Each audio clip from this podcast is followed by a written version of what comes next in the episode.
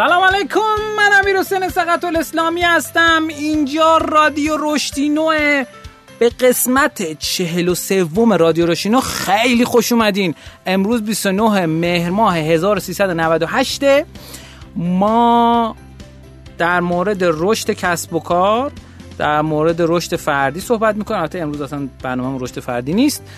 و سهراب مستقیم نداریم. همونطور که در قسمت قبلم نداشتیم. سهراب درگیر کمپینیه که بتونن بتونن در از کسانی که تو حوزه بورد گیم هستن بتونن تو نمایشگاه درستن شرکت کنن. امیدوارم که موفق و معید باشه. اسپانسر این قسمت از رادیو رشدینو هوم سرویز هوم سرویز کاری که انجام میده اینه که خدمات منزل و خیلی خدمات دیگه مثل خدمات کارواش مثل خدمات تعمیرات منزل نقاشی تعمیرات و اینا انجام میده در محل و هم قیمتاش مناسب و به صرف و اقتصادی هست. همین که خیلی سریع و مطمئن این کار رو انجام میده و خیلی از خدماتشون رو از 150 تا خدمتی که دارن رو از قبل می‌تونید ببینید که هزینهش چقدره و براش برنامه ریزی بکنید و زمانی که میان رو از داخل اپلیکیشن انتخاب بکنید. یعنی خب انتخاب خوبیه و کمک می‌کنه که شما بتونید برنامه‌ریزی بهتری برای زندگیتون داشته باشید. ضمن اینکه می‌تونید از کد تخفیف رشدینو هم واسه خرید اولتون استفاده بکنید. خب بریم بیایم با هم قسمت اول برنامه رو اخبار اینا رو در خدمتتون باشیم.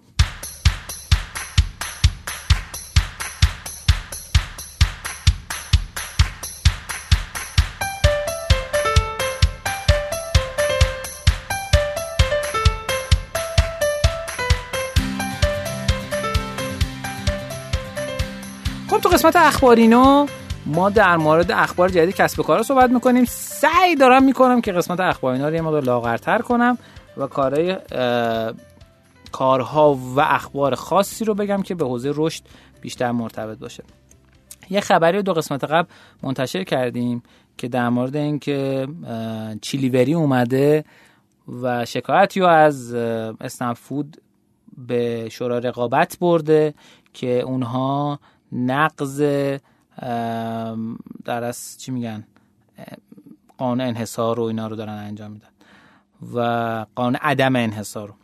یعنی چیکار می‌کنم؟ میرن با, با رستوران قرارداد میبندن و من گفتم که به نظرم این کار عقلانه نیست. البته من اشتباه متوجه خبر شده بودم. یعنی تو متن خبر ننوشته بود این رو. الان که تموم شده اون رو اومدن نهایی کردن و بیشتر توضیح دادن.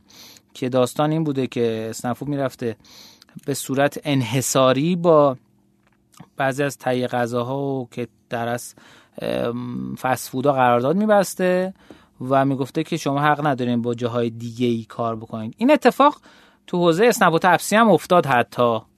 یعنی این اتفاق اونجا هم افتاد و اینجا الان در از اسنپ فود رو به پرداخت یک میلیارد ریال یا همون 100 میلیون تومان جریمه نقدی محکوم شد و باید این قراردادهاش رو هم اصلاح بکنه. خب خبر دومی که می‌خوام خدمتتون عرض کنم اینه که متاسفانه شایعه فیلترینگ گوگل پلی منتشر شد این هفته گذشته و خیلی فحش و ناسزه های مختلفی به کافه بازار ارسال شد که چندی بعدش آقای امین امیر شریفی مدیر عامل کافه بازار اعلام کرد که از فیلترینگ گوگل پلی به عنوان رقیب خارجی استقبال نمی‌کنه. در ساعت گذشته که اعلام شده بود که این خبر منتشر شده بعدش آقای امیر شریفی این توییتو زده بود که کافه بازار 8 سال در کنار پلی استور گوگل رشد کرد و با ایجاد مزیت‌های روی محتوای بومی و پرداخت در کنار محدودیت های محتوایی و نداشتن امکان نصب پیشفرض و دسترسی سیستمی توانست 40 میلیون کاربر را به خود همراه کند و امروز هم از فیلترینگ رقیبش حمایت نمی کند باری کلا به روحیه امیدواریم که گوگل پلی هم فیلتر نشه. چون که اگر بشه هم عملا راه مردم بر استفاده از فیلتر شکنها بیشتر باز میشه. چون واقعا سری از محصولات و اینا خب نیست روی کافه بازار و مردم چرا باید این کارو بکنن. من می‌دونم احتمالا بعضی از این داستان های فیلترینگ قدرتمند کردن بعضی از جریان های داخلیه. و امیدوارم که الان اینجوری نباشه و اینم در حد شایع بمونه. اگه خبر دیگه ای رو به دست آوردین در این حوزه لطفا به ما اطلاع بدین. یک سری نکات جدید و بامزه هم دارم که توی نکاتینو خدمت رو عرض می‌کنم. بریم بیایم با هم نکاتینو رو بشنویم.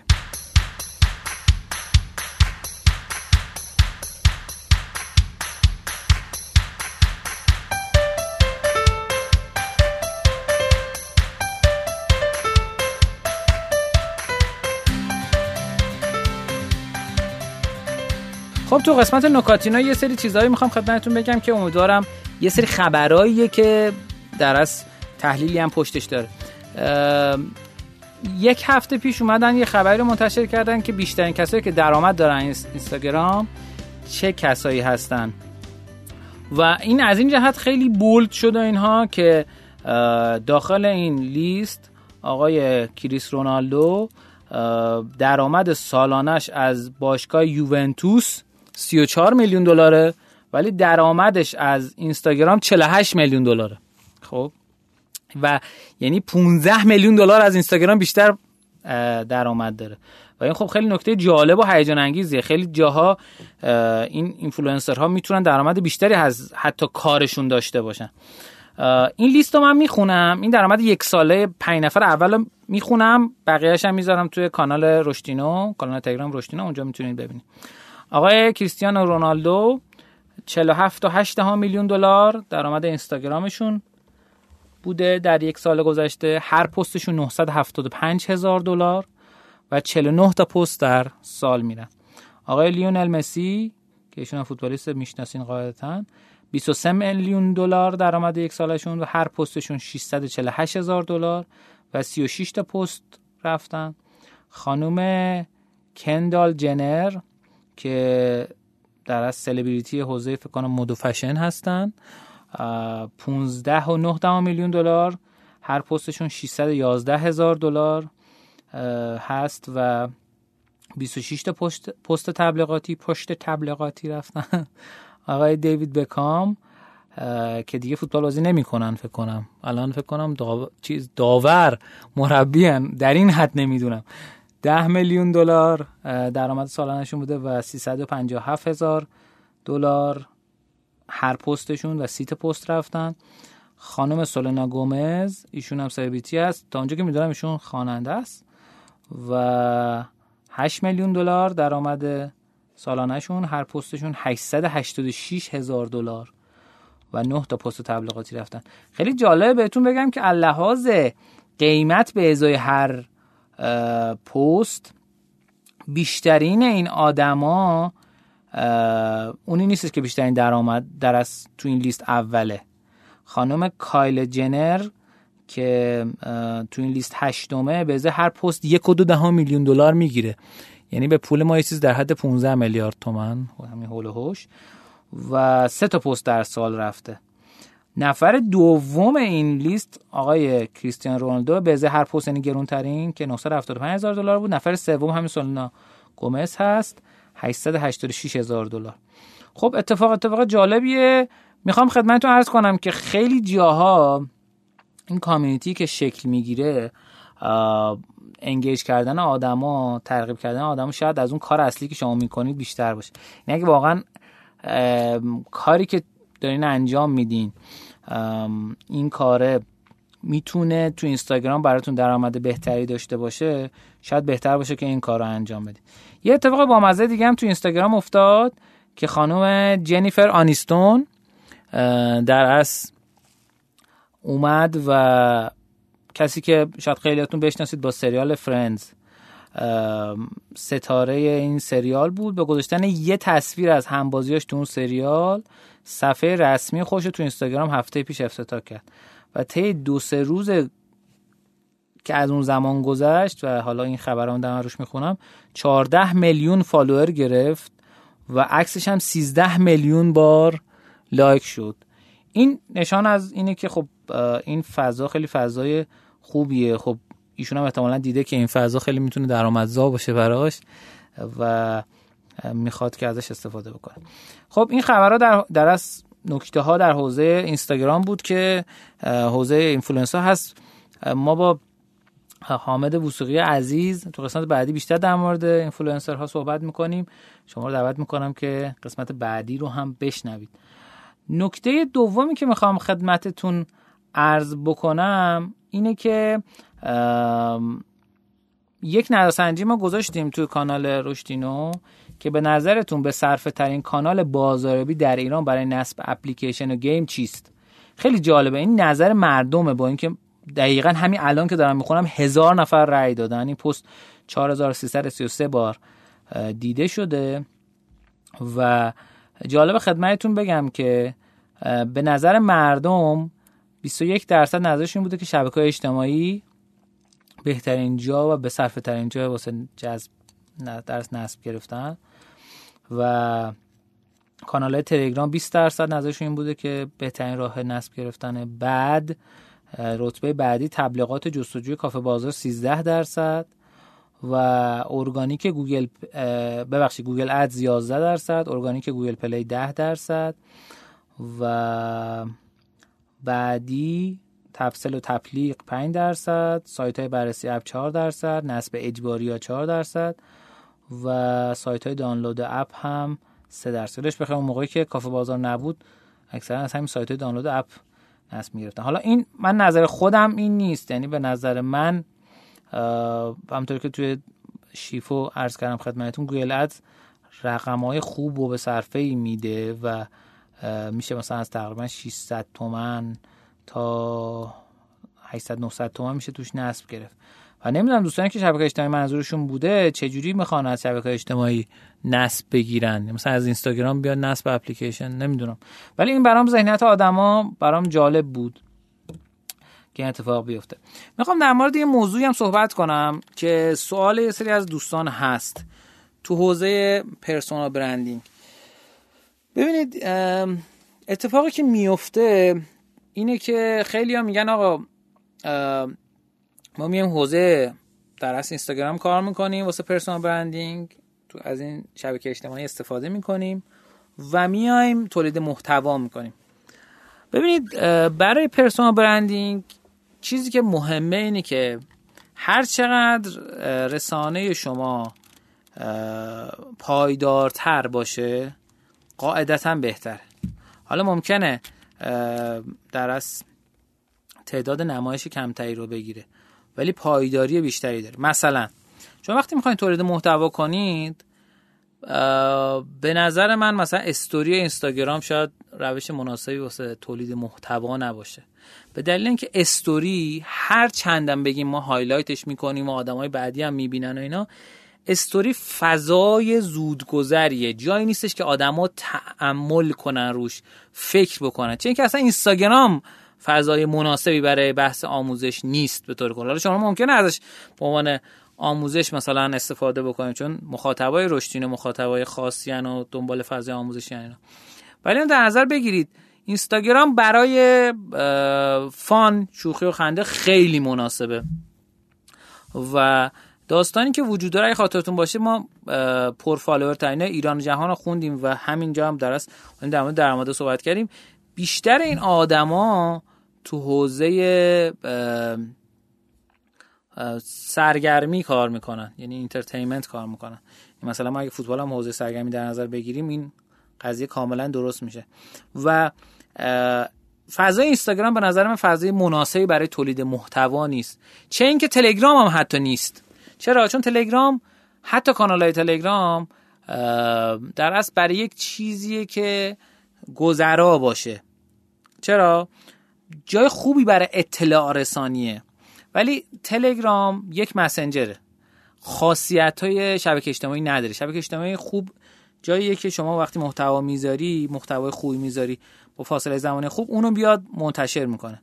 پس تلگرام رو نباید ازش قابلیت های شبکه اجتماعی رو طلب کنیم. حالا من دعوایی سر این قضیه ندارم و منظور نظر بنده اینه که وقتی می‌خوایم باش تعامل کنیم. می‌خوایم ازش استفاده بکنیم.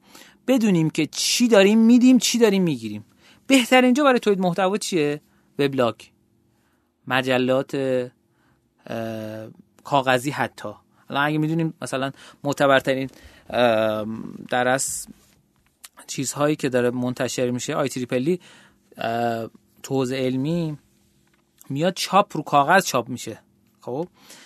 و ارزم به خدمتتون که اینو در نظر بگیرید که محتوای مناسب که قابل انتشار باشه محتوایی که روی رسانه های پایدار باشه.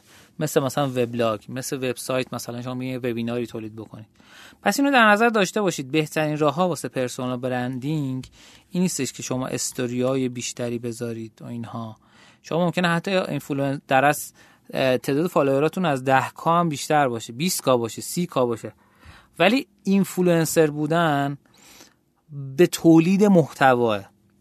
یعنی personal branding بخوایم دقیق تر بگیم حالا اون مسیرش جدا. personal branding به تولید محتوا. یعنی تولید محتوای درست و دقیق. تو رسانه پایداره که کمک می‌کنه که شما در از با اون برندی که می‌خوایم برسیم. خب عرض و خدمتتون که نکاتینو آخری که می‌خوام خدمتتون بگم در مورد جدال توییتری اسنپ تریپ و علی بابا بود و جنبندی جالبش. اتفاق از کجا شکل گرفت؟ آقای علی رضایی اومده یه پست توی ویرگول گذاشته که همین الان من توی کانال رشدینو هم گذاشتمش. اومده بررسی کرده. اونم اینه که آقای در از, از یک توییت شروع شد. آقای توحید علی اشرفی CMO علی بابا یا حالا مدیر market معاون بازاریابی علی بابا در مورد مقایسه سهم بازار علی بابا اسنپ تریپ اومده از ابزار Google Trends استفاده کرده. خب؟ و آقای جلال روحانی CMO اسنپ تریپ اومده آمار فروشش رو منتشر کرده. توی چی بوده؟ گفته که آقای توحید علی اشرفی گفته که نسبت سهم بازار ارتباط نزدیکی با نسبت brand awareness داره و Google Trend ابزار خوبی برای این تحلیله. و بعد اومده علی بابا و اسنپ تریپ گذاشته اینجا و با هم مقایسه کرد. دو تا پیش‌فرضشون گذاشته در اصل که ارتباط مستقیم brand awareness یا آگاهی از برند با میزان search شدن تو گوگل. اولا که شما اونجا بزنید تو Google Trend علی بابا مثلا آهنگ علی بابا نمی‌دونم سری چیزای مختلفی که آدمو تو علی بابا search کردن هم میاد تو همین حساب می‌کنه. لزوما ربطی به برند علی بابا نداره. بعدم یه چیز جالبی که آقای جلال روحانی اومد مطرح کرد گفتن که اصولا خیلی میشه در این زمینه حرف داشت. ما آماده این فروش رو منتشر کنیم. و یک جوابی دادنشون خیلی جالب بود. گفتن که توهی جان هیچی بهتر از تکرار گفتگو نیست. به جای تحلیل بیا در مورد فروش صحبت کنیم. این آمار فروش بلیط هواپیما برای نه ماه پیش و ماه پیشه. دوست داشتی شما هم داده قابل لمس به اشتراک بذار. خواستی 6 ماه دیگه هم رو همین توییت ادامه بدیم. و اومده یه آمار جالبی رو منتشر کرده از اینکه تعداد فروش مثلا روی ده هزار تا بوده رو پایه ده هزار تا بوده بعد سپتامبر رسیده مثلا رو پایه مثلا چند برابر همین عدده که من اینجا نمی‌تونم ببینم دقیقش چقدر بذارید دقیقه من از دیتاهای دیگه ای که اینجا داریم ببینم می‌تونم استفاده کنم یا نه. آها, آها اینجا بهتر ژانویه 2019 چشمی من دارم نگاه می‌کنم 15 هزار تا فروش بوده و سپتامبر 2019 رو پای از بیشتر از 110 هزار تا فروش در ماه بوده. یعنی از 10 هزار تا رسیده 110 هزار تا یعنی 11 برابر شده. و اینجا صحبت کردن که خب سهم بازار ما بیشتره چون تو گوگل ترند بیشتره خب قاعدتا این کلمه اشتباهه. و آقای واهاگان سرکیسیان اومدن یه چیز جالبی رو مطرح کردن اینکه این قضیه در استفاده از Google Trends برای این کار اشتباهه. و از اون ور نویسنده این مقاله اومده نظر دو تا از کسایی که در از کارشون تحقیقات بازار بود آقای ابراهیم اسکندری و سینا شفیزاده رو پرسید. آقای ابراهیم اسکندری گفته که تحقیقات بازار نشسته گوشه آروم داره اشک میریزه. و آقای سینا شفیزاده هم گفته که بهترین راه برای سهم بازار اینه که در فضای شفاف هر کس میزان فروشش اعلام کنه. تا سهم هر کسی مشخص بشه. و قطعا این کار بهتر از اختراع روش و ابزار برای سنجش سهم از بازاره. خب این کار کاملا درسته. یعنی این روش به نظر منم کاملا منطقیه. یعنی مثلا علی بابا بیاد بگه من 200 هزار تا بلیط دارم در ماه میفروشم. اسنپ تریپ بگه من 110 هزار تا دارم میفروشم. این میشه 310 هزار تا 110 هزار تا تقسیم بر 310 هزار تا میشه سهم از بازار. خب؟ تو چند قسمت از رویداد روشینا ما در مورد مثلا این صحبت کردیم که چگونه بیشترین نمی‌دونم سهم بازار رو به دست آوردیم فلان اینا. داستانی که وجود داره این که تو آمریکا و هر جای دیگه از دنیا هم همین اتفاق میفته یعنی به دلیل اینکه مالیات یه چیزیه که همه باید پرداخت کنن پس فروششون مشخصه و ارزم به خدمتتون اتفاق هم میفته یه اتفاق خوب تو مثلا صنعت بیمه ایران افتاد. بیمه مرکزی سالانه گزارش فروش شرکت بیمه رو با جزئیات منتشر می‌کنه. و به دلیل اینکه وبسایت بیمه مرکز در حال که داشتن این رو درس بررسی می‌کردن مشکلات فنی داشته درس بالا نبوده اومدن به یک مقاله اقتصاد آنلاین ارجاع دادن که مثلا آقا از هر کدوم از در از حق بیمه تولیدی اومدن بررسی کردن که مثلا سهم از بازار کدومی که از این بیمه بیشتر از همه. که مثلا بیمه ایران با 32 درصد با چقدر مثلا فروش مثلا تو مقام اول قرار داره. این اتفاق واقعا می‌تونه تو فضای استارتاپی هم بیفته. حالا فضای استارتاپی نگیم فضای کسب و کار آنلاین هم بیفته. و با فهمیدن فروش مشخص میشه سهم بازار مشخصی هم براش متصور بود.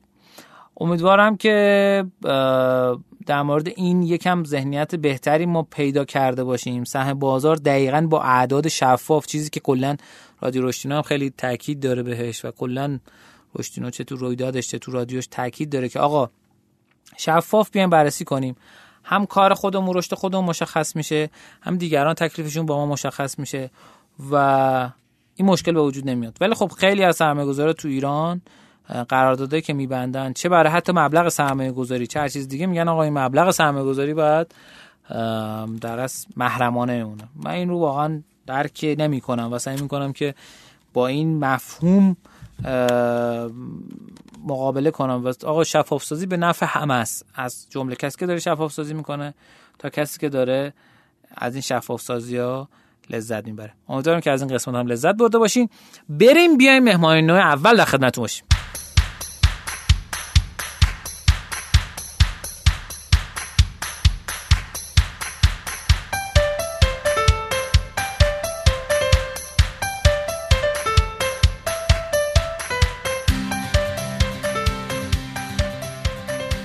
قسمت برنامه ما مهمانین اول رو داریم در خدمت یک مهمان عزیز و گرانقدر هستیم. خواهش می‌کنم خوش معرفی کنه سلام من حامد وسوقی هستم. امروز خوشحالم که مهمان رشدینو هم شمیر حسین عزیز. سلامت بشه خیلی خوش اومدی.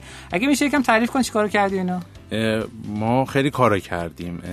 من فارغ تحصیل مهندسی مکانیک بودم کارشناسی. بعد حالا به طبع کارهای marketing ی که اون دوره انجام می‌دادیم من ادامه تحصیلم رو بردم به سمت مدیریت بازرگانی تو دانشگاه علامه طباطبایی خوندم. base شروع کارم marketing آفلاین بود. با صنایع خیلی بزرگی ما کار کردیم حوزه آهن حوزه فولاد.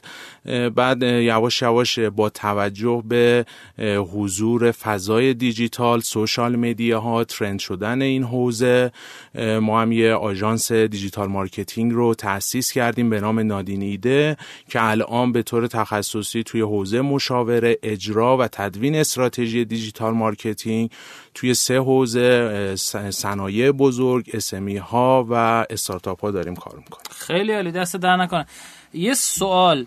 به نظرت برای استارتاپ ها channel ها یا همون کانال های آفلاین بهتر جواب میده یا آنلاین؟ سوالی که شاید واسه خیلی از آدما پیش بیاد. من همین اول یه چیزی رو بگم. حالا شاید این قضیه به مذاق خیلی خوش نیاد. اتفاقی که داره میفته حالا چه کسب و از کسب و کارهای بزرگ تا کسب و کارهای کوچیک و نوپا بیایم بیشتر داره نسخه های دیجیتال براشون پیچیده میشه. و من معتقدم که ما برای اینکه بتونیم موفق بشیم توی اثرگذاری کانال های بازاریابی باید هم نسخه های آفلاین رو داشته باشیم و هم نسخه های آنلاین. و مهمترین نکته ای که در استارتاپ ها به نظر من وجود داره اینه که ما نرخ بازگشت سرمایهمون نسبت به صنایع دیگه بالاتر باشه. چون مهمترین نکته ای که در استارتاپ ها وجود داره اینه که اینها بودجه پایینی دارن و قدرت ریسکشون نهایتا خیلی پایینه و ما باید خیلی حساس در انتخاب کانال ها برخورد کنیم. می‌تونی یه مثال بزنی از آخرین کارهایی که انجام دادی؟ حالا چه استارتاپی چه غیر استارتاپی اینا که یکم با مثال ما بتونیم به موضوع نزدیک بشیم. کن مثلا الان شما یه مجتمع تجاری رو در نظر بگیر. حالا من یه ذره صنایع بزرگ رو می‌خوام مثال بزنم چون هم آفلاین رو داشتن هم آنلاین رو. یه مجتمع تجاری هست داره توی حوزه HSE کار می‌کنه. مثلا شما بیای مثلا اینا مخاطب هدفشون کیه؟ افراد صنایع و افرادی که نیاز به لوازم ایمنی دارن آتش نشانی دارن HSE دارن ایمنی دارن. این رو فقط مثلا بیای حوزه دیجیتالش رو در نظر بگیری بیای روی دیجیتال کار کنی. شما اون side ی که افرادی که آنلاین نیستن افرادی که صنعتی time توی طول روز time ندارن که با موبایلشون محتوای جدی دنبال کنن. کنن تبلیغات جدی دنبال کنن. ما میایم یه قسمت از بودجه بازاریابیمون رو می‌ذاریم روی کانال های دیجیتال مثلا مثل تبلیغات توی حوزه رسانه های صنعتی و مقداریش رو می‌ذاریم آفلاین و آفلاین هم به این معنی نیستش که ما فقط بیلبورد بریم. توی آفلاین ما خیلی کارهای بزرگی می‌تونیم انجام بدیم. مثلا یکی از کارهای تاثیرگذاری که ما توی این حوزه برای این مجموعه انجام دادیم برگزاری نمایشگاه ها و event های تخصصی برای مدیران سازمان ها توی خود مجتمع تجاری بود. یعنی از این مدل کارها توی آفلاین خیلی ما می‌تونیم انجام بدیم و الان یه قسمتی که توی marketing فراموش شده بحث استفاده از event marketing ه event marketing مفهومیه که مغفول مونده توی ایران و نهایتا یک سری همایش ها داره فقط برگزار میشه که اکثرا هم لو لولن و به نظر من یکی از جاهایی که میشه بهش توجه کرد و استفاده کرد و نرخ بازگشت خوبی داره event marketing. درسته. یه نمونه خوبش میشه مثال بزنین که حالا یه خودت اجرا کردی یا دیدی که خروجی خوبی داشته؟ event marketing ما دو تا event marketing خیلی خوب داشتیم. یه دونه توی حوزه رستوران بود یه دونه تو همین حوزه در واقع مجتمع تجاری حوزه HSE بود که ما برای این ایونت کاری که انجام دادیم رفتیم تو حوزه های صنایع وابسته به این حوزه رو پیدا کردیم. افراد تاثیرگذار رو شناسایی کردیم. افراد تاثیرگذار به معنی داشتن افراد پرفالوئر توی اینستاگرام نیست. افرادی که به ما در افسایش و بزرگ شدن کامیونیتیمون کمک کنه. یعنی مثلا توی حوزه رستوران افرومنی ما رفتیم شف هایی که خیلی مدارک خوبی داشتن کارهای بزرگی توی خارج از کشور انجام دادن ولی شناخته نبود شناخته شده نبودن توی اینستاگرام. ولی اینها افرادی بودن که توی صنعت خودشون تاثیرگذار بودن.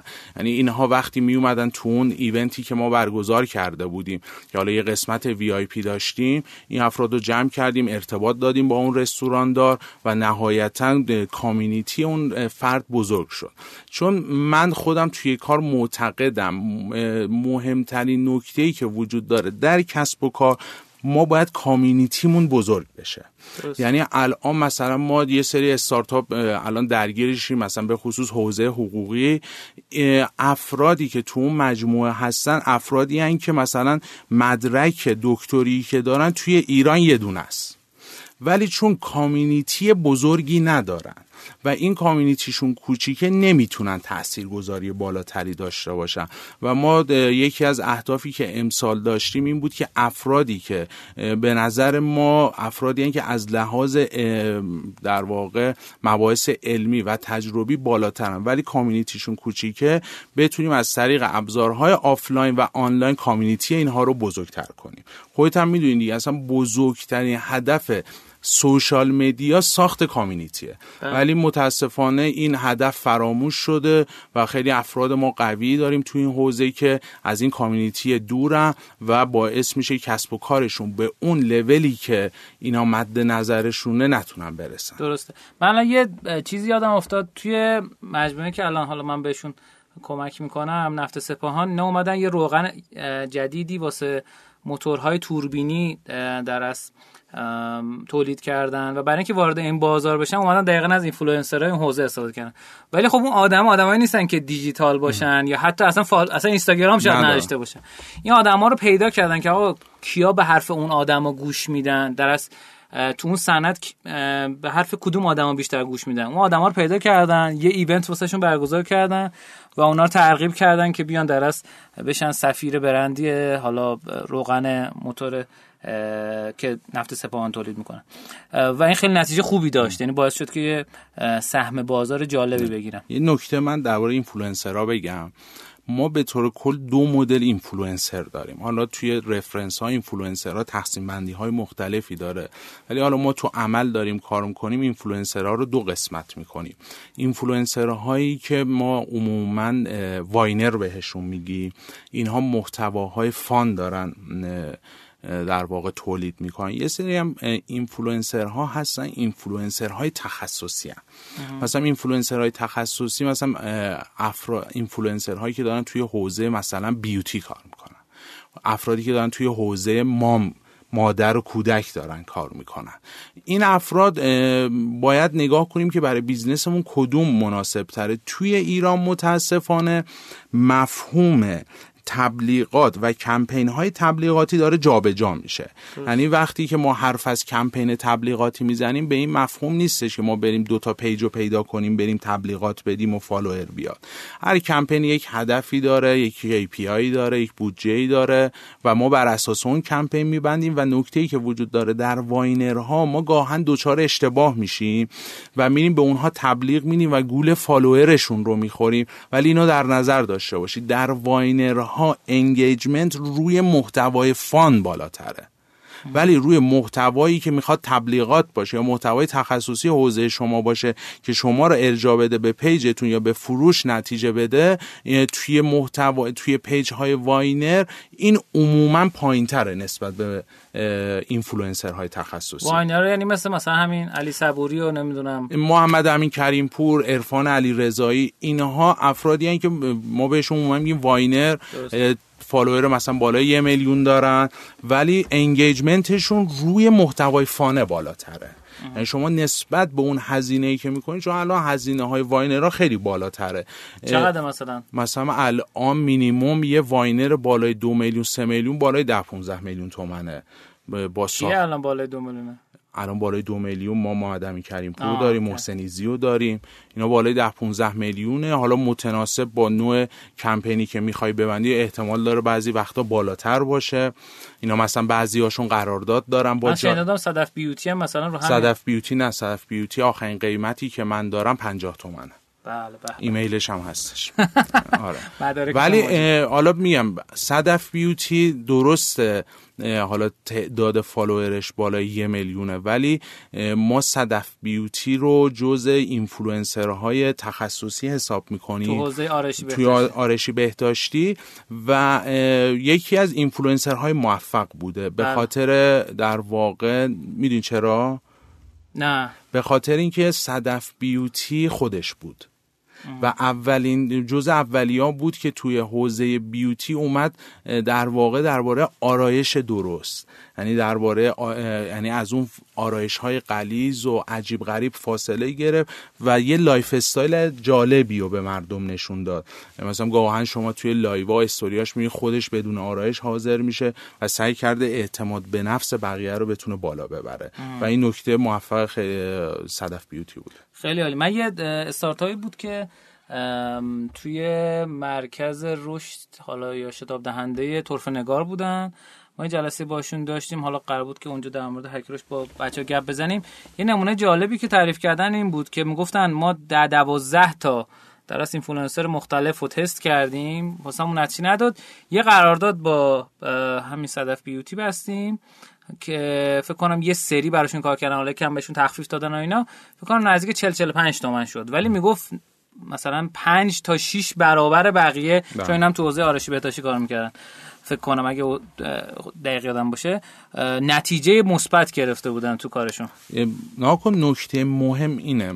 مثلا خیلی وقتا یک سوالی از ما می‌پرسن. چرا مثلا influencer marketing رو ما باید بدیم به آژانس؟ چرا باید بدیم به آژانس؟ این اصلا بحث تبلیغ نیست. یعنی مثلا من خودم کاری ندارم. به طور کل توی دنیا داره چه اتفاقی میفته.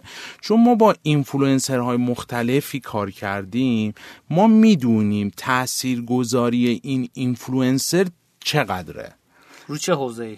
حوزه مختلف. نه نه می‌دونم میگی آره. مثلا مثلا حوزه چقدر آره مثلا من می‌دونم که آقا مثلا حوزه مثلا الان من یه مشتری آتولیه کودک دارم. مثلا من برای این آتولیه مثلا سه تا اینفلوئنسر رو حضوری بردم. مثلا سه تا چهار تا استوری سه چهار تا هم پست. مثلا ما با همون اینفلوئنسر اول چون من قبلا باش کار کرده بودم و تاثیرگذاریش رو می‌دونم همین دیروز بود اتفاقا اولین launch campaign. ما اون KPI که مد نظرم بود تو همون اینفلوئنسر اول زدیم. یعنی اون هزینه ای که طرف براش هزینه ای که کرده بود رو تونسته بود تو همون روز اول می‌تونی بگی چقدر هزینه کرده بود؟ خیلی پایین بسته بودیم. چون ما قدرت چانه زنی پایین بالایی داریم توی حوزه تبلیغات. ما برای سه اینفلوئنسر حضوری بالای 150 K فالوور. engagement بالای 5 درصد 6 درصد. و سه اینفلوئنسر استوری و یه پست. ما هزینه ای که از کارفرما گرفتیم 6 میلیون تومن بود. خیلی خوب بود. بعد اون KPI که مد نظرتون بود چی بود؟ ما KPI که مد نظرمون بود تا 6 روز آینده سانسای عکاسی کودکش پر بشه. الان شده. با هم روز اول به این KPI تونستیم برسیم. خیلی خوبه. این در از انتخاب در از انتخاب نوع اینفلوئنسر نوع محتوایی که گذاشته میشه استوری باشه پست باشه اینا خیلی اهمیت داره. یه چیز جالبی که مطرح شد یه پنلی بود تو برنامه هادی مرادی DM Talk DM Talk که یه پنلی بود در مورد همین اینفلوئنسرها که مثلا نمی‌دونم بودی اونجا توییتر اینفلوئنسر آره توییتر هم توییتر بود, بود. فکر کنم خانم اورا وکیلی بود. اورا وکیلی بود و نیما شفیزاده بود و دو تا هم از توییتر اومده بودن. دو تا دیگه یعنی اینا که جفتشون توییتر و صحبت سر این شد که اصلا بدیم به آژانس یا ندیم به آژانس آقای خانی پاشید جمله جالبی گفت. گفتش که شما خیلی اوقات ممکنه حتی اینفلوئنسر به شما تخفیف هم بده. ولی شما شاید واقعا ندونید یعنی فقط با کار کردن با آدمی می‌فهمی که آقا چقدر می‌تونه بهت خروجی بده. من به این موضوع خیلی اعتقاد دارم. چون منم یه, یه سری مثلا سال پیش و سال قبلش تست کردم هم استوری و هم چیز مختلف هم حتی sponsor ads خود اینستاگرامو. ببینم کدومش جواب میده. فهمیدم که نه از بیرون واقعا چیز دیگه به نظر می‌رسه و از داخل وقتی کار کنی می‌فهمی مثلا چقدر خروجی میده. و اون خروجی است که شما واقعا متوجه نمیشی که طرف چی کار می‌کنه. مثلا این به نظرم عددی که میگی عدد خوبی طرف احتمالا تو همون 6 روز اولم کل پول رو در آورده و تموم شده رفته. خب خیلی عالی. یه نکته بگم الان یادم اومد. داشتیم درباره کانال های آفلاین برای استارتاپ ها هم صحبت بله, بله. می‌کردیم دیگه. من هفته پیش با دو سه تا بچه های استارتاپ داشتم صحبت می‌کردم. ما یه همایشی هم که تو آینده داریم می‌خواستن اسپانسر بشم من یه چی همایشتون بگو؟ ما مارکتر چلنج همایش تخصصی بازاریابیه. که 23 آبان. هشت سخنران دو تا هم پنل تو هر پنل پنج نفر. خیلی عالی. بگو اونایی که حالا دوست دارم درمش بیشتر بدونن یه معرفی هم بکن. ما... چون می‌دونم محتوای خ... یعنی می‌دونم که کنفرانس خوبیه قطعا. ما اومدیم حالا توی همایش هایی که دعوت می شدیم یه بررسی رو انجام دادیم. دیدیم که متاسفانه افرادی که وارد حوزه digital marketing میشن تا به جای, جای این که digital marketer خروجی بدیم ما داریم digitaler خروجی میدیم. چرا؟ چون ما side marketing رو فراموش کردیم. و الانم marketing تدریس marketing دوره های marketing افتاده دست افراد زرد. افرادی که فقط مدرسن. افرادی که فقط درس دادن و مثلا ما افرادی داریم که تا دیروز طرف داشته marketing درس می‌داده دیده بازار دیجیتال خوبه رفته تو دیجیتال الان داره رفتار سازمانی درس میده منابع انسانی درس میده اصلا اینا نمیشه. مثلا ما توی مثلا دانشگاه یه استاد تخصصی داشتیم فقط human resource به ما درس می‌داد. با تاثیر ژاپن بود و فقط human مثلا ازش می‌پرسی میپرسیدی درباره marketing جواب نمی‌داد. در صورتی که دکتریش هم marketing بودا ولی توی حوزه تخصصی خودش کار می‌کرد. و ما یه community رو تشکیل دادیم به نام marketer چالش که چالش های marketing رو مطرح کنه. و رفتیم سراغ سخنرانهایی که هیچ کس سال اسمشون رو نشنیده بود. ما مثلا رفتیم با مدیر روابط بین الملل بورس تهران صحبت کردیم. من رزومه ایشون رو گرفتم. امیر حسین دیدم 22 سال سابقه اجرا داره فقط.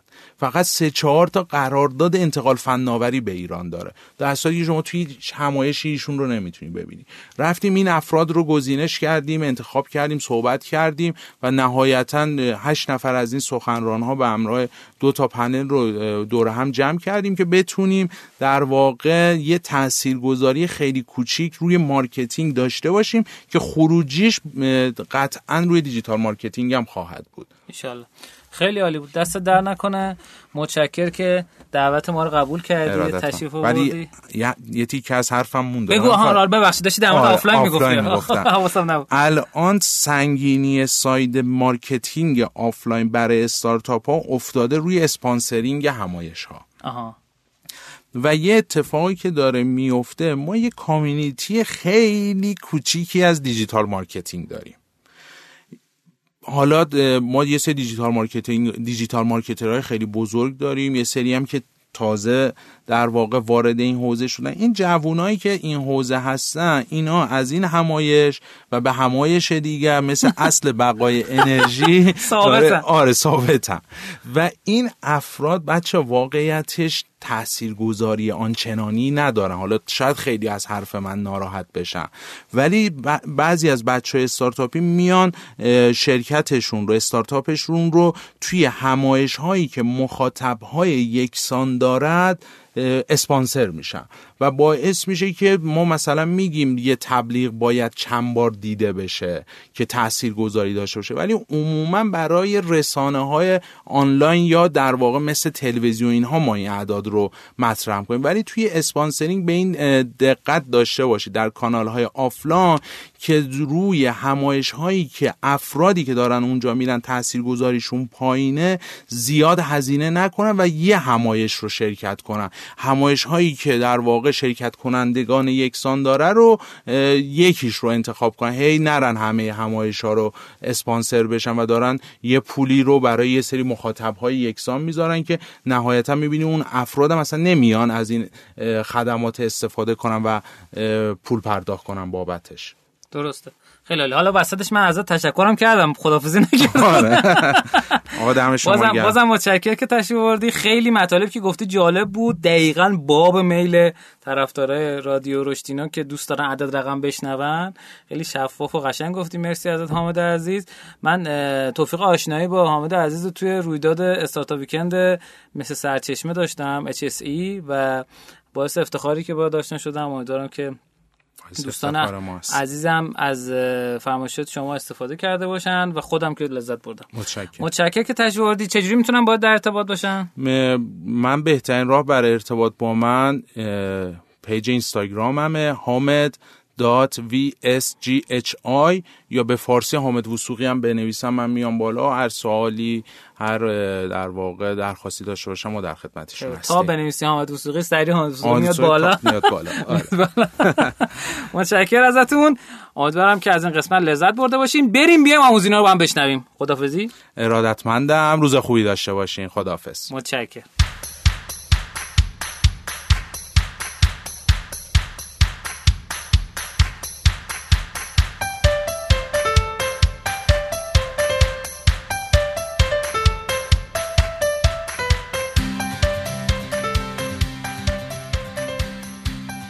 خب تو قسمت آموزینو در خدمت شما هستیم. آموزینو در از اطلاعاتی هستش که ما به شما میدیم. امیدوارم که شما بتونید ازش استفاده کنید توی کسب و کار خودتون و لذت ببرید. تو قسمت قبل سه قسمت قبل در مورد متد بازاریابی اپلیکیشنی شیفو صحبت کردیم که شیفو مدلی بود که بنده در از از ده دوازده تا اپلیکیشن مختلف که بررسیشون کرده بودم اومدم و تبدیلش کردم به یه متد بازاریابی که امیدوارم که به دردتون بخوره و الانم رو دو تا دارم تست می‌کنم و خوب جواب میده. دقیقش رو بخوام دقیقا دوتا خب یه سری feedback هم من گرفتم قبل از که بریم سراغ بحث این feedback ها رو عرض کنم خدمتتون. بعضی دوستان گفته بودن خب چرا در مورد کتاب دیگه صحبت نمی کنیم هم گفته بودن همین شیفو خیلی خوب و ادامه بدید داستان این قضیه اینه که من بین این کتاب قبلی تا وقتی که قسمت های فارسی کتاب تموم بشه گفتم که بیام و این شیفو رو بگم خدمتتون. شیش قسمت بعد از این قسمتی که الان هستم در خدمتتون در مورد هک رشد اپلیکیشن ها و بازی که تو رویداد رشدینه اومدن و ما تو کتاب می‌خوایم اضافه کنیم موتور رشد در مورد این صحبت می‌کنیم. حالا یا دوتا دوتا یا یه دونه یه دونه. فکر کنم در مجموع بشه شیش قسمت و بعدش می‌خوایم بریم سراغ کتابی که توی دفعه پیش بیشترین امتیاز آورد همون استارتاپ چک لیست یا کتاب در از گروس هکینگ آقای شانلیس یعنی کتاب دوم آقای شانلیس. ارزم به خدمتتون که کتاب اولشون هم کتاب گروس انجینه که الان قبل از این با هم در موردش صحبت کردیم موتور رشد و کتاب دومشون میشه کتاب گروسکی حالا رسیدیم به انتخاب کتاب باز دوباره نظرسنجی خواهیم کرد و با هم گپ خواهیم زد.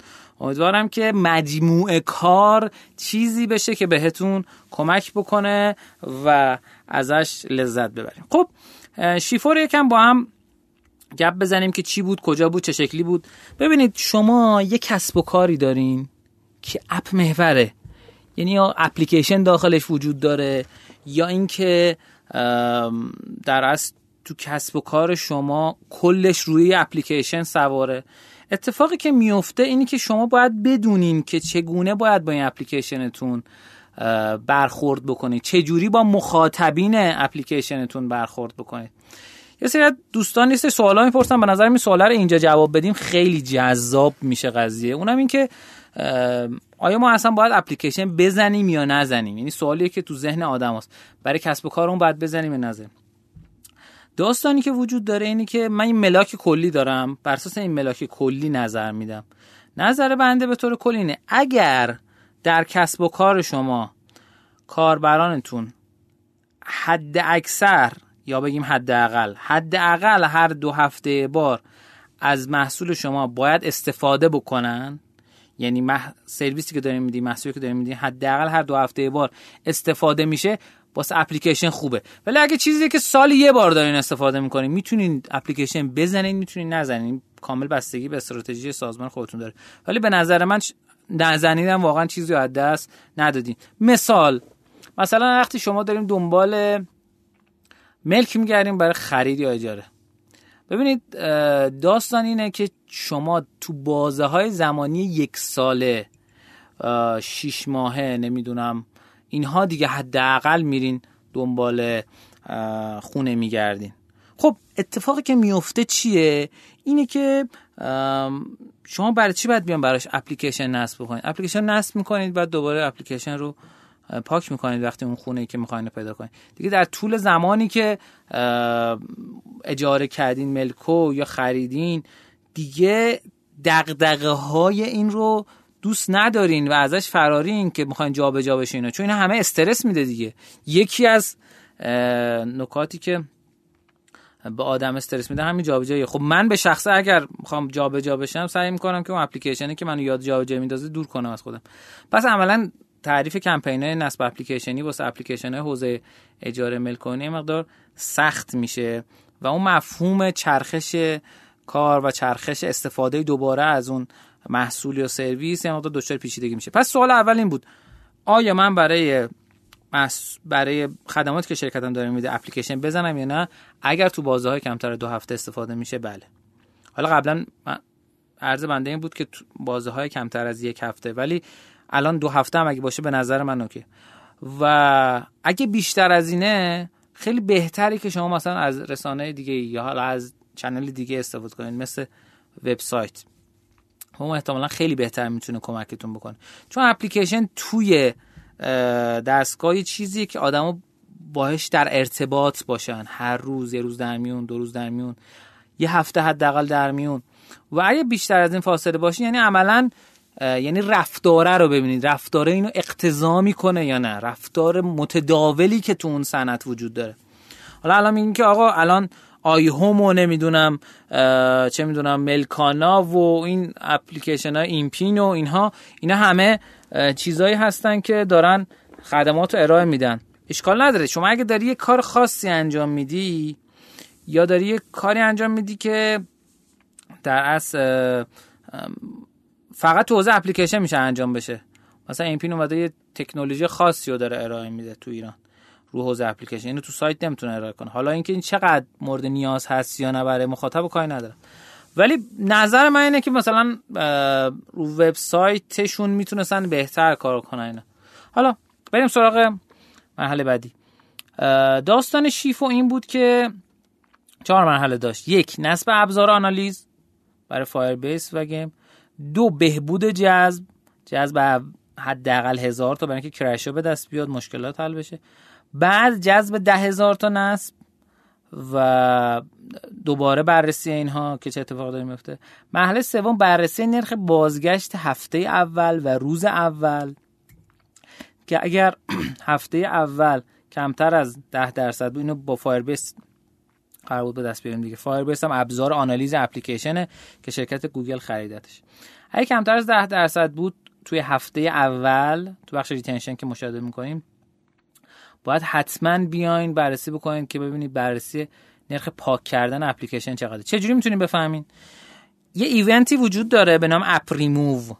شما میرین تو قسمت funnel یه funnel تعریف می‌کنید first open رو می‌ذارید event اول و اپ ریموو رو می‌ذارید event دوم. چه اتفاقی میفته کسایی که تو اون بازه زمانی مثلا یک ماه باز کردن اپلیکیشن رو و بعد پاک کردن اپلیکیشن رو بهتون یه درصد میده. مثلا 60 درصد 30 درصد 40 درصد.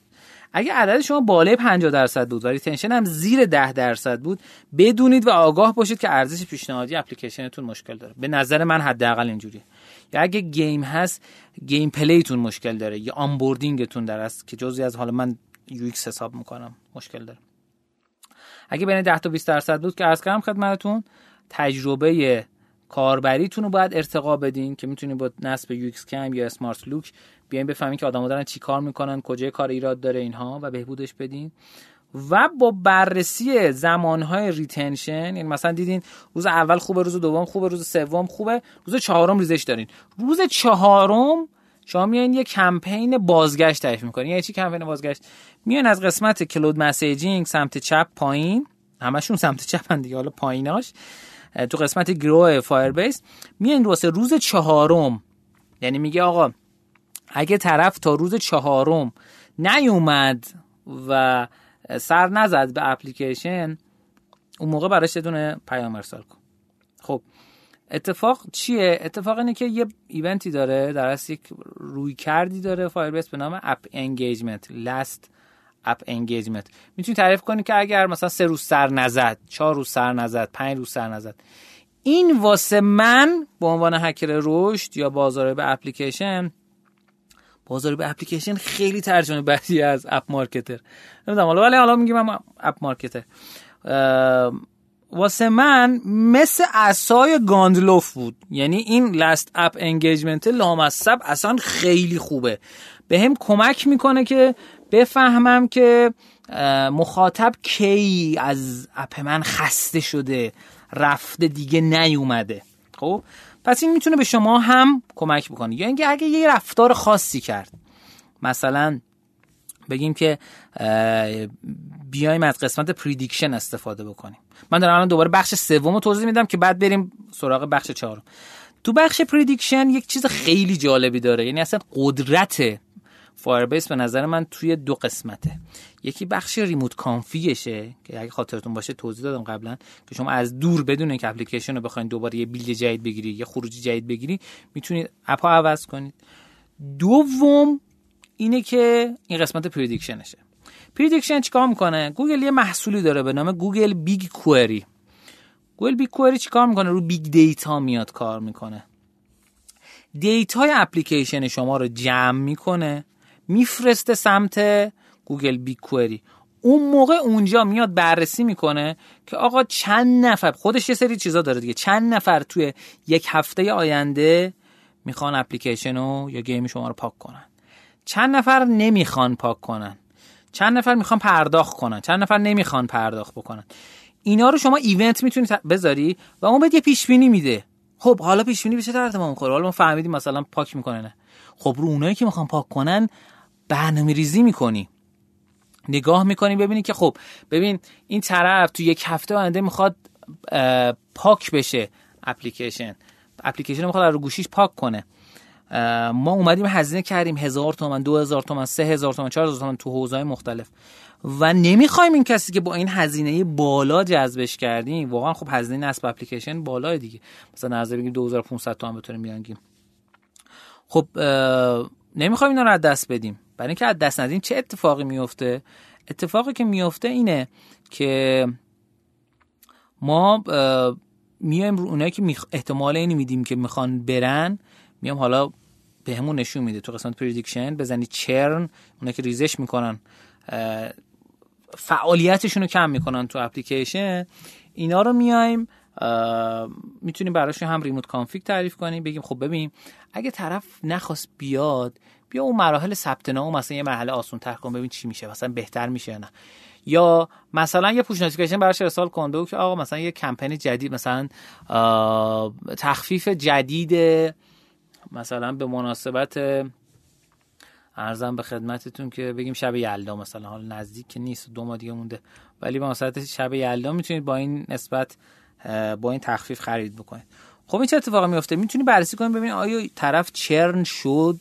یعنی دوباره ریزش کرد یا نکرد. ریزش تا دو مدل ما هم برای پاک کردن هم برای یعنی اپریموف هم برای churn میایم از ریزش استفاده می‌کنیم. ولی جفتش ریزش معنا نمیده. churn churn rate و بگیم آقا نرخ ریزش اونایی که دیگه engagement ی ندارن درگیری ندارن با اپلیکیشن شما. خب؟ خب آقا داستان چی شد پس؟ قسمت prediction و cloud messaging و اینا رو با هم صحبت کردیم و بررسی کردیم که آقا اگه زیر 10 درصد بود و چی رو بررسی کنیم؟ بین 10 تا 20 درصد بود چی رو باید بررسی کنیم؟ بالای 20 درصد بود. یه تئوری دیگه هم اینجا وجود داره که خاطرتون باشه دفعه پیش توضیح دادم. یه دور دیگه روش تاکید می‌کنم. اینکه روی روز هاست روز اول روز هفتم و روز سیوم که اینو آینا علیزاده خاطرتون باشه تو دو قسمت گذشته گفت که چهل 20 ده که 40 درصد کاربر روز اول برگردن. برای همین تو داشبورد Firebase ببینید اون 40 درصد هست. 20 درصد روز هفتم و 10 درصد روز سیوم. اگه این روال هست یا از این بالاتر خوبه. اگه پایین تره باید روش کار کنه خب مرحله چهارم و مرحله آخری که می‌خوام خدمتتون عرض کنم چون retention مهم بود یه بار دیگه سعی کردم از یک زاویه دیگه این دفعه خدمتتون عرض کنم. بهبود نرخ درآمدزایی. اگر کاربران شما پرداخت کنندن بازیتون free to play ه ولی آدم پرداخت می‌کنن. اپلیکیشن شما مثلا یه قسمت پرداختی داره. مثلا content داره طرف میگه آقا می‌خوای بیشتر content رو ببینیم. مثلا بیا پرداخت کن. یا اینکه طرف مثلا فروشگاه آنلاینه. اینا رو در نظر بگیرید. اگر نرخ کسایی که پرداخت می‌کنن یعنی کسایی که وارد اپلیکیشن شدن این فرست اوپن شما به پرداخت شما به تعداد پرداخت شما اگر کمتر از یک دهم درصده خب به نظر من ضعیفه. یعنی باید خیلی روش کار بکنید. اگر بین یک دهم تا یک درصد متوسط خوبه می‌تونه جای کار داره. و اگه بالای درصد خوبه و خیلی بهتر از اون اولی است. یعنی این سه تا ملاک رو در نظر بگیرید. حالا ممکنه تو حوزه های مختلف متفاوت باشه تعداد کاربرا متفاوت باشه. اینو من قبول دارم. ولی در نظر بگیر اگه زیر یک دهم درصده ممکنه قیمت شما مناسب نباشه. اینو پیشنهاد می‌کنم با ریموت کانفیگ بیاین ای بی تست کنید. خب ممکنه که مراحل خرید طولانی باشه. اینو باز بیاین ایوی تست بکن مراحل خرید کم کنید. یا همون چیزی که هست بذارید و تست کنید. یه امکان دیگه هم اینه که آقا خیلی از کاربرای خاطرتون باشه. پنج قسمت پیش اومدیم در مورد این صحبت کردیم که کاربرا به چه دلیلی میان از اپلیکیشن خرید می‌کنن؟ کمپین کاستومایز کمپینایی که سفارشی سازی شده برای مخاطب خیلی می‌تونه کمک بکنه. مثلا امیر حسین عزیز با خرید پنجاه هزار تومن از مثلا پیک رایگان ما می‌تونید استفاده بکنید. یا می‌توانید ده درصد تخفیف بگیرید اینا کمپینه کاستومایز شده. یا مثلا اون یه محصول رفته دیده هی پنج بار ده بار سه بار چهار بار. ببینید که میزان بازدید هر کاربر از چیز به طور متوسط چقدر و رو همون یه کمپین تعریف می‌کنی. جدا از اینکه اونو بعد بذاری تو صفحه اول ببینه طرفا. میگه که آقا محصولاتی که مورد نظرت این محصولات همون محصولا رو می‌ذاری تو تخفیفا میگه این محصول می‌تونه 5 درصد تخفیف بگیری. این می‌تونه خیلی کمک بکنه و این نرخ تبدیلتون رو بهتر کنه امیدوارم که این قسمت از برنامه هم مورد نظرتون بوده باشه. متشکریم از اسپانسر این برنامه هوم سرویس می‌تونید از هوم سرویس با کد تخفیف رشدینو R O S H استفاده بکنید. هم هم اپلیکیشن دارن. هم وبسایت دارن از دو طریق می‌تونید سفارش بدید من خودم ازشون از خدماتشون استفاده کردم و خدمات جالب و هیجان انگیزی داره که حتی فکرش هم نمی‌تونین بکنین که می‌تونین این رو برون سپاری کنید یکی دیگه براتون انجام بده و لذت ببرید. امیدوارم که از خدماتشون استفاده بکنید و لذت ببرید. بریم بیایم مهمانینای دوم در خدمتتون باشیم.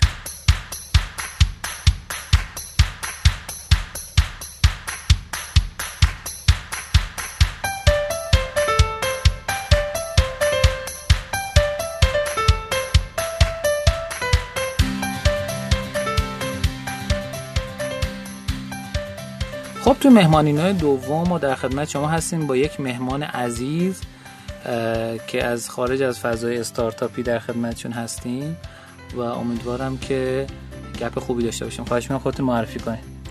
سلام من درباری هستم مدیرعامل شرکت همراه مدیریت آرمانی.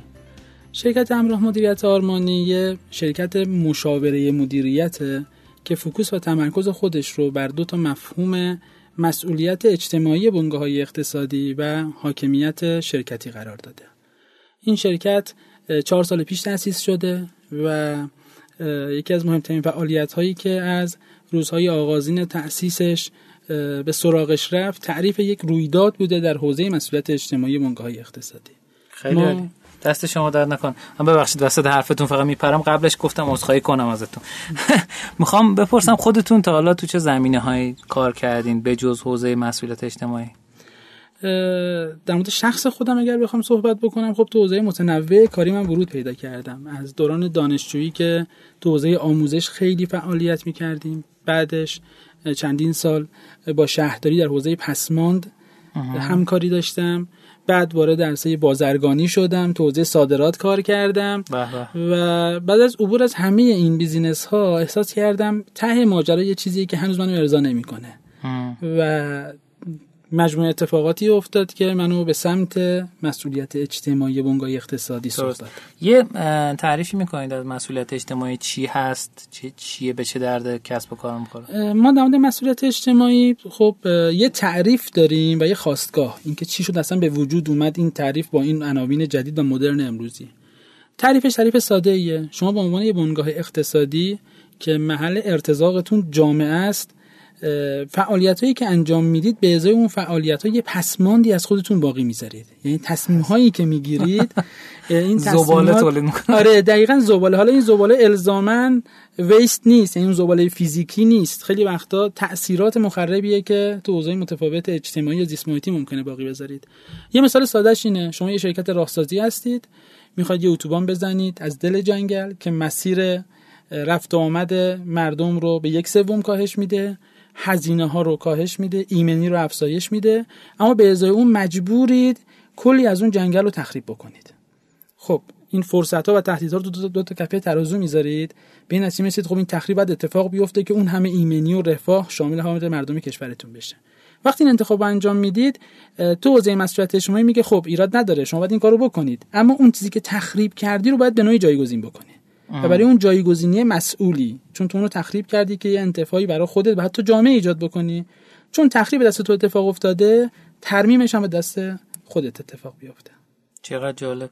خب این واسه فضاهای حالا غیر این شکلی بخوایم بگیم مثلا برای شرکت های مثل مثلا همراه اول یا شرکت هایی که توز آیتی کار می‌کنن چه جوری اتفاق میفته خب همراه اول که به هر حال چون بحث بحث تکنولوژیه من فقط یه مثال خیلی دم دستیشو بخوام بگم. فرض کنید امواجی که روش خیلی وقتا بحث هست که این امواج موبایل و مخابراتی که داره تو فضا ساطع میشه میگن برای محیط زیست و برای حتی انسان ها زیان باره اینکه چه تدبیری میاندیشن برای اینکه اون مشکل رو برطرف کنن این یه مثال سادهشه و فارغ از این مجموعه تعاملاتی که همراه اول شرکتی مثل با مشتریان خودش داره. یکی من حالا هی از نکات منفیش میگم نکات مثبتی شاید ساده تر به ذهن متبادر بشه. فرض کنید بحث حریم شخصی.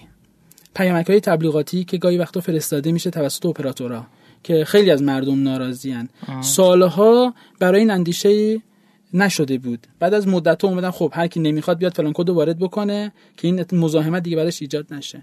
هر جا شما تعامل با جامعه دارید هر جا ارتباط با محیط زیست داره فعالیتاتون شما می‌تونید جای پای مسئولیت های اجتماعی رعایت نشده رو به سادگی پیدا بکنید. خب بعد یه سوال. این واجبه برای کسب و کارا؟ یا اینکه حالا یه مستحبیه که انجام بشه یا نشه؟ فرقی نمی‌کنه. یا بهتره که انجام بشه مثلا؟ خب ما یه سری تعریف جدید دوباره تو حوزه کسب و کار داریم. بحث پایداری. اینکه شما بخواید یک کسب و کاری باشید که تو اکوسیستم روز کسب و کار دنیا بخواید بلند مدت به مسائلتون فکر بکنید و بقای سیستمتون تو بلند مدت براتون اهمیت داشته باشه حتما باید های پایداری رو رعایت بکنید. یکی از مهمترین های پایداری یک کسب و کار توجهش به مفهوم مسئولیت اجتماعی متوجهم. بعد اگر بخوایم در نظر بگیریم از مسئولیت اجتماعی به عنوان یک المان رشد کسب و کار. می‌تونید از این دید بفرمایید که مثلا اگر پروژه های مسئولیت اجتماعی برای شرکت های استارت های مثلا اجرا بشه چه اتفاقی براشون میفته مثلا ما یه کمپینی رو دیدیم الان تو سطح شهر که من جوانترین فضانورد ایرانم. عکس بچه هایی که به ظاهر مثلا از سطح مالی پایینی برخوردارن ولی استعداد بالایی دارن. اینا مثلا چه تأثیری می‌تونه توی رشد اون کسب و کار داشته باشه؟ و اینکه تفاوت بین پروژه های در از مسئولیت اجتماعی و charity از marketing چیه؟ خب من تو شروع صحبتم گفتم از دو تا دیدگاه میشه فضا رو تعریف کرد. یه فضا تعریف آکادمیکه دومی خاستگاه کلا این تعریفه. شاید اگر در مورد خواستگاه صحبت بکنیم دقیقا داستان اینه. یه زمانی یه سری شرکت های چند ملیتی اتفاقهایی براشون افتاد که اومد به جامعه یا محیط زیست آسیب رسون فرض کنید مثلا اون نفتکش هایی که دچار حادثه شدن و بنادر متفاوت تو دنیا پر از نفت شد کلی مشکل زیست محیطی ایجاد کرد. اونجا شرکت ها به این رسیدن که خب این اتفاقا که میفته براشون بدنامی میاره و این بدنامی در حوزه مشتری هاشون هم حتی اثر گذاره. شروع کردن وارد فعالیت خیریه شدن که ما کار خیریه انجام بدیم که اگر یه زمانی اتفاقی افتاد بتونیم بگیم اگر ما اون پسمانده رو بس اون تعریف داریم برای جامعه کار خیر هم داریم می‌کنیم. خب بعضی یه مدت خودمون شرکت دیدن خب ما کار خیر داریم می‌کنیم. این کار خیرم از جیب سهامدارامون داره میره. اما اثری از نظر اقتصادی توی اون خروجی که می‌خوایم به سهامدارمون بدیم نداره. یه پولی که از کفمون داره میره. یواش یواش این فکر خلاق این دوستان در حوزه بیزینس و کسب و کار اونها رو به این سمت هدایت کرد که بیان فعالیت هایی تعریف کنن که در کنار خیر اجتماعی که داره در کنار اون فواید مثبت که برای جامعه داره برای خودشون خیر اقتصادی هم داشته باشه. این شما بیاید فرایندی رو تعریف کنید که در دل این فرایند هم یه معضل زیست محیطی یا اجتماعی رو ترمیمش بکنید. و هم بتونید از همون فرصت ترمیمه برای توسعه بازار خودتون وفاداری مشتریان خودتون و افزایش سودی که در نهایت قرار به زینفان خودتون انتقال بدید استفاده بکنید. خب اومد مدل توسعه یافته CSV تعریف شد یعنی خلق ارزش مشترک تعریف شد و بعد از اون حتی ببخشید حتی خیلی ها فرایندهای نوآوری که الان داره تو دنیا رایج میشه و اتفاق میفته رو خواستگاهش رو اون نگاه می‌دونن که بنگاه هایی که با یه سیستم سنتی داشتن اداره می‌شدن روی آوردن به راهکارهای خلاقانه و فرایندهای نوآورانه تا بتونن هم به جامعه و مشتریان خودشون خدمات برسونن و هم خودشون در جایگاه بهتر مناسب در نظر اقتصادی قرار بگیرن. خب به طور مت... یعنی به طور مستقیم ما می‌تونیم در نظر بگیریم که یه پروژه مسئولیت اجتماعی چقدر می‌تونه باعث آورده اقتصادی بشه؟ این اتفاقیه که یه زمانی کار خیلی سختی بود محاسبش اما چند سالیه که خیلی از شرکت های بزرگ تو دنیا شروع کردن تبدیل به عدد کردن این ماجرا رو. که ما این فعالیت در واقع مسئولانه که داریم انجام میدیم تاثیر این فعالیت مسئولانه روی مشتریانمون وفاداریشون توسعه بازار ما چقدر بوده و این تبدیل به عدد کردن. و اتفاقیه که حالا من نمی‌دونم چقدر میشه حتی نام آورد. ما تو ایران هم وقتی بررسی کردیم خیلی میشه نام آورد. خیلی میشه هم عدد بگین هم اسم بگین هر چی خب خیلی خوبه. ما چون داشتم اینو می‌گفتم ما یه رویداد تعریف کردیم جایزه مسئولیت اجتماعی بنگاه اقتصادی. خب تو این رویداد از یه طرف بخش حاکمیتی همراه ما بودن اتاق ایران بورس ایران حتی مجموعه از وزارت‌ها مثل وزارت راه همراه ما بودن. از یه طرف دیگه بنگاه اقتصادی مشارکت خوبی کردن. ما هم برای اینکه اون بعد در واقع دانشی ماجرا ساپورت بشه از سال اول مذاکره کردیم. شبکه CSR اتحادیه اروپا هم به عنوان حامی این رویداد در کنار ما قرار گرفت و خب بعد مدتی حتی ما به عنوان شریک منطقه‌ای شبکه یه امویو با دوستان امضا کردیم و با همچین به اصطلاح جامعه ای و همچین مشارکتی این رویداد برگزار شد. تو سال اولی که ما رویداد رو برگزار کردیم هیچ کدوم از شرکت کنندگان اون المان های مسئولیت اجتماعی رو تو حوزه متفاوتش رعایت نکرده بودن. یعنی ما نزدیک 20 درصد از شرکت کنندگان در واقع تقدیر شد به خاطر اینکه توی تک حوزه حوزه های یگانه حوزه های خاص مسئولیت اجتماعی خودشون توجه کرده بودن. تو سال دوم اینجوری نبود. تو سال سوم سه تا شرکت داشتیم که توی همه زوایای متفاوت یعنی هم در نگاه به درون سازمان نوع رفتارشون با نیروی انسانی خودشون شفافیت اتفاقهایی که اونجا میافتاد و هم نگاه به بیرون از سازمانشون مشتریانشون جامعه و محیط زیست المانهای متفاوت مسئولانه رو رعایت کرده بودن. تاپ اوارد ما رو سال گذشته مجموعه پالایشگاه شهید هاشمی نژاد برنده شد که خب من اونجا هم به عنوان ناظر روز هم به عنوان ارزیاب حضور پیدا کردم. خودم شخصا رفتم ارزیابی کردم. و هم بعدا انقدر کار جذاب و زیبا بود رفتیم مستند ازشون تهیه کردیم. چیکار کرده بودن؟ کار خاصی انجام نداده بودن.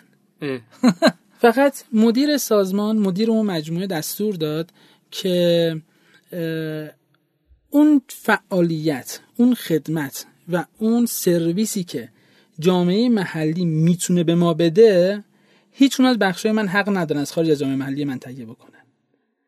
یعنی اومد چه کار کرد؟ اولین کاری کرد انبارهاشو تعطیل کرد. مدل اونها اینجوری بود. از یه فاصله زیادی از شهر مشهد داشتن ولی تمام خریدها از شهر مشهد اتفاق می افتاد انبارها تعطیل شد جمع شد انبارهایی که مواد مصرفی رو اونجا انبار می‌کردن و خریدهای عمده یک جا انجام می‌دادن. اومد به اهالی محل گفت که من الان دارم از شهر مشهد با این قیمت این کالاها رو خرید می‌کنم. اگر شما با همین قیمت بتونید برای من کالاها رو تامین بکنید من از شما خرید می‌کنم. و خب چه اتفاقی افتاد؟ توی روستا جنب این پالایشگاه چهار تا سوپرمارکت بزرگ شکل گرفت که از تامین کننده های اصلی مواد رو تامین می‌کردن و با زیر قیمت label خود کالا جنس رو به پالایشگاه میفروختن که بتونن این فروش رو انجام بدن. بعضی مدتی یواشاش به نقطه رسیدن که خب اون فروشگاه ها پالایشگاه حد اکثر ظرفیتی چون خرید می‌کرد 20 درصد بود. 80 درصد خرید خود جامعه محلی اون منطقه انجام می‌داد از این فروشگاه ها و اونها این خدمات رو به مردم محل هم 20 درصد زیر قیمت کالا می‌دادن. یعنی شما روستایی دارید در میشه گفت شمال شرقی ترین نقطه کشور کدوم, که کدوم روستا؟ اسمش چیه روستا؟ میترسم اشتباه بگم اسمش رو. نه خب آره گنبدان اگه اشتباه نکنم خب. ولی حالا میترسم دقیق نگفته باشم که اونجا مردم دارن به قیمت سوپرمارکت شهرهای بزرگ هایپرمارکت های شهرهای بزرگ خرید انجام میدن. چه باحال. در کنارش اومد گفتش که خب من 4000 تا پرسنل دارم 4000 تا پرسنل لباس می‌خوان. این لباس قبلا از تولید کنندگان معروف یا به نام یا از بزرگ تهیه می‌شد. اومدن زنان سرپرست خانوار منطقه رو شناسایی کردن و چهار تا شرکت شکل گرفت. تو هر کدوم بین 8 تا 12 تا خانم سرپرست خانوار کار می‌کردن. خانم هایی که خیاطی بلد نبودن.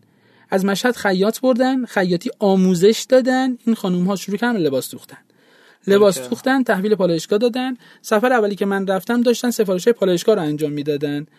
تو سفر دوم که رفتم سفارش های برون استانی گرفته بودن. یعنی یکی از اونها انقدر کارش گرفته بود از خراسان جنوبی سفارش داشت. یکیشون سفارش تولید از تولید لباس ورزشی از ترکمنستان دریافت کرده بود. خب؟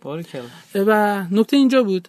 یکی از این خانم ها شخصا برای من تعریف می‌کرد. می‌گفت ما تولیدات اولمون اینجوری بود که مشکل داشت بعضی از لباس ها من رفتم به مدیر عامل مجموعه منبتی گفتم ببخشید بچه کار اولشون بوده مشکل داشته. ایشون برگشت گفتش که ایراد نداره. شما هر لباسی که بچه ها میدوزن و خراب میشه بدید من به همکارم میپوشیم. هر لباسی که درست دوخته میشه و قابلیت عرضه تو بازار داره تو بازار عرضه بکنید. خب؟ و به همین سادگی کلی مشاغل دیگه حالا این دوتا مثاله. میشه این اسم این مدیر عامل آیه منبتی گفتم و نکته کجاست؟ چه آدم خوشفکر از این آدم واقعا بیش باد. واقعا واقعا. نکته کجاست؟ در آموزش شناسایی پروراندن این مجموعه های بیرونی خود پالایشگاه نقش موثری نداشت. این پالایشگاه نیومد خودش انرژی بذاره خارج از تخصص خودش بیاد آدما رو شناسایی بکنه توانمندیاشون رو شناسایی بکنه وشون شرکت تشکیل بهشون آموزش بده. اینها رو واگذار کرد به متولیان درون خود شهر. یعنی رفت با صنعت و معدن شهرستان رفت با اصناف شهرستان با فنی حرفه‌ای شهرستان مذاکره کرد. گفت من این توانمندی رو نیاز دارم. برید تو شهر پیدا بکنید آموزش بدید به سطح استاندارد من برسونید من مشتریشون میشم. این خود پالایشگاه عملا خودش رو درگیر پروسه های شناسایی و آموزش اصلا نکرد. اون سپرد به کسانی که بلد بودن این کار رو انجام بدن. اونها این کار رو انجام دادن. پالایشگاه به عنوان یه مشتری اصلی ورود پیدا کرد. business اونها رو به سطح تثبیت رسوند. و الان اگر پالایشگاه کامل از اون فرایند خارج بشه هم تکانی که به اون اکوسیستم می‌خوره تکان شدیدی نیست. اونها می‌تونن روی پای خودشون واسن خیلی جذاب و جالب بود. خب دیگه از موردهای جذاب میشه. یه نکته دیگرم بگم دو تا عدد در مورد پالایشگاه بخوام بهتون بگم. اینه که گردش مالی که مجموعه پالایشگاه هاشمی نژاد توی سال 95 توی شهر سرخص داشته حدود 600 میلیون بوده. این عدد تو شش ماه سال شش ماه اول 97 چون عددم دقیقه رو میگم. حالا بعدش قطعا افزایش پیدا کرده. تو شش ماه اول سال 97 به دو میلیارد و 100 میلیون رسیده.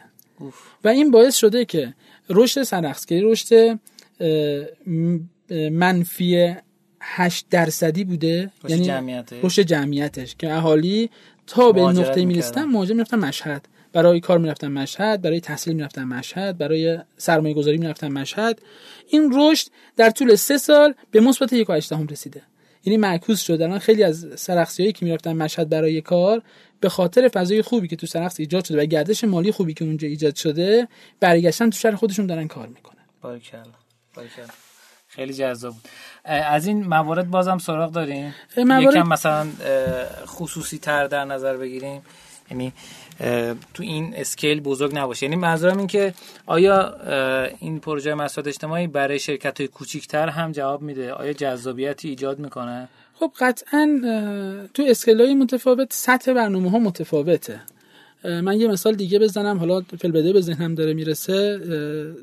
یه مجموعه سیمانی. یه مجموعه سیمانی این دیگه جوششی بوده که خود پرسنل مجموعه رو اندازی کرده بودن. اومده یه صندوقی رو تشکیل داده بودن در کنار صندوق رفاه و های دیگه. اسم مجموعه میشه بگی؟ سیمان کرمان.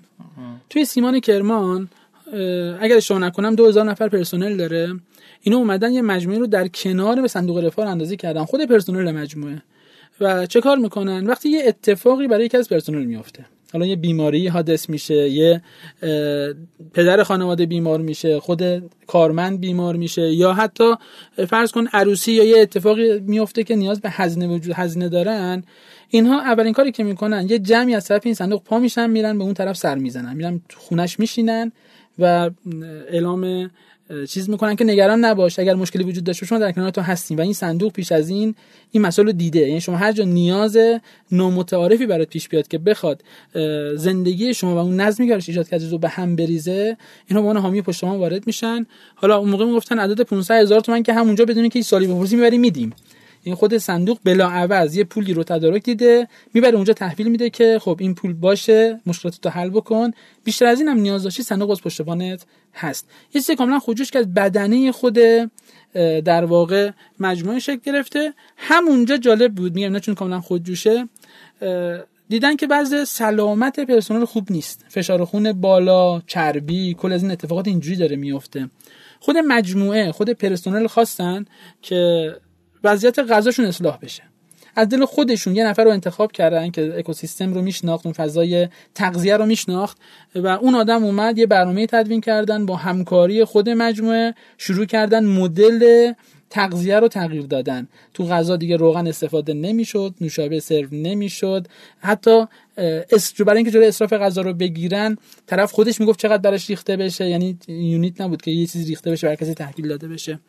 و انداز اینا هم عدد رقمش رو نمیگم چون میترسم اشتباه بگم ولی بعضی مدت تغییر شگرفی تو سلامتی خود اون پرسنل به وجود اومد. یعنی خود اونها خود پرسنل توی فضای کاملا خودجوش اما در یک فرآیند جمعی با هم تصمیم گرفتن و مدیریت مجموعه باشون همراهی کرد و تونستن اصلاحات خوب رو توی مجموعه خودشون ایجاد بکنن. خیلی عالی. متشکرم از شما. بنده به شخص دیده خیلی جالب پیدا کردم و یعنی برام خیلی جذاب بود. متشکر از شما که تشریف آوردین دعوت ما رو قبول کردین. دوستان عزیز و گرامی که صدای ما رو میشنوین امیدوارم که برای شما هم جذاب بوده باشه و لذت برده باشین. از دو مهمان عزیزی که این قسمت در خدمتشون بودیم هر کدوم که به نظرتون خوب هستش که دوباره باشون گپ بزنیم تو کامنت ها بفرمایید. ما به سه تا کامنت برسه این دوستان عزیز دوباره دعوت می‌کنیم. و متشکرم تا این قسمت برنامه با ما همراه بودید. ما رو می‌تونید تو شبکه اجتماعی رشتینو دنبال کنید. به آدرس r o s h d i n o رشتینو توی اینستاگرام و تلگرام. و همچنین تو توییتر هم فعال هستیم. با شما چجوری می‌تونن در ارتباط باشن؟ ناگهانی پرسیدن. آره.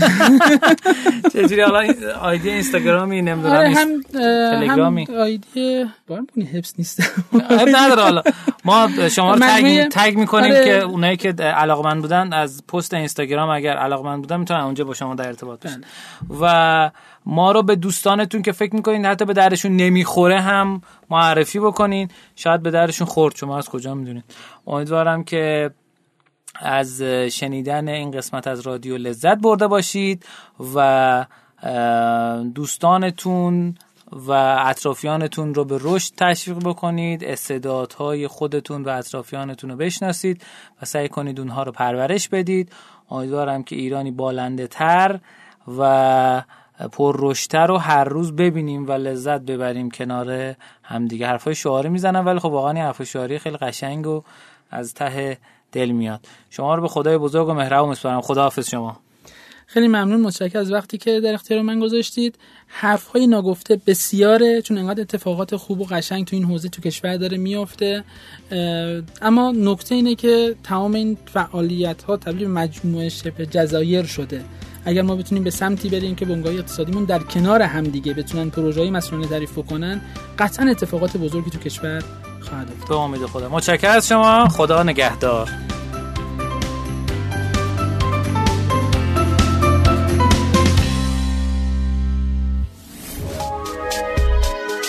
شنوتو سرویس اشتراک گذاری فایل های صوتی www.shenoto.com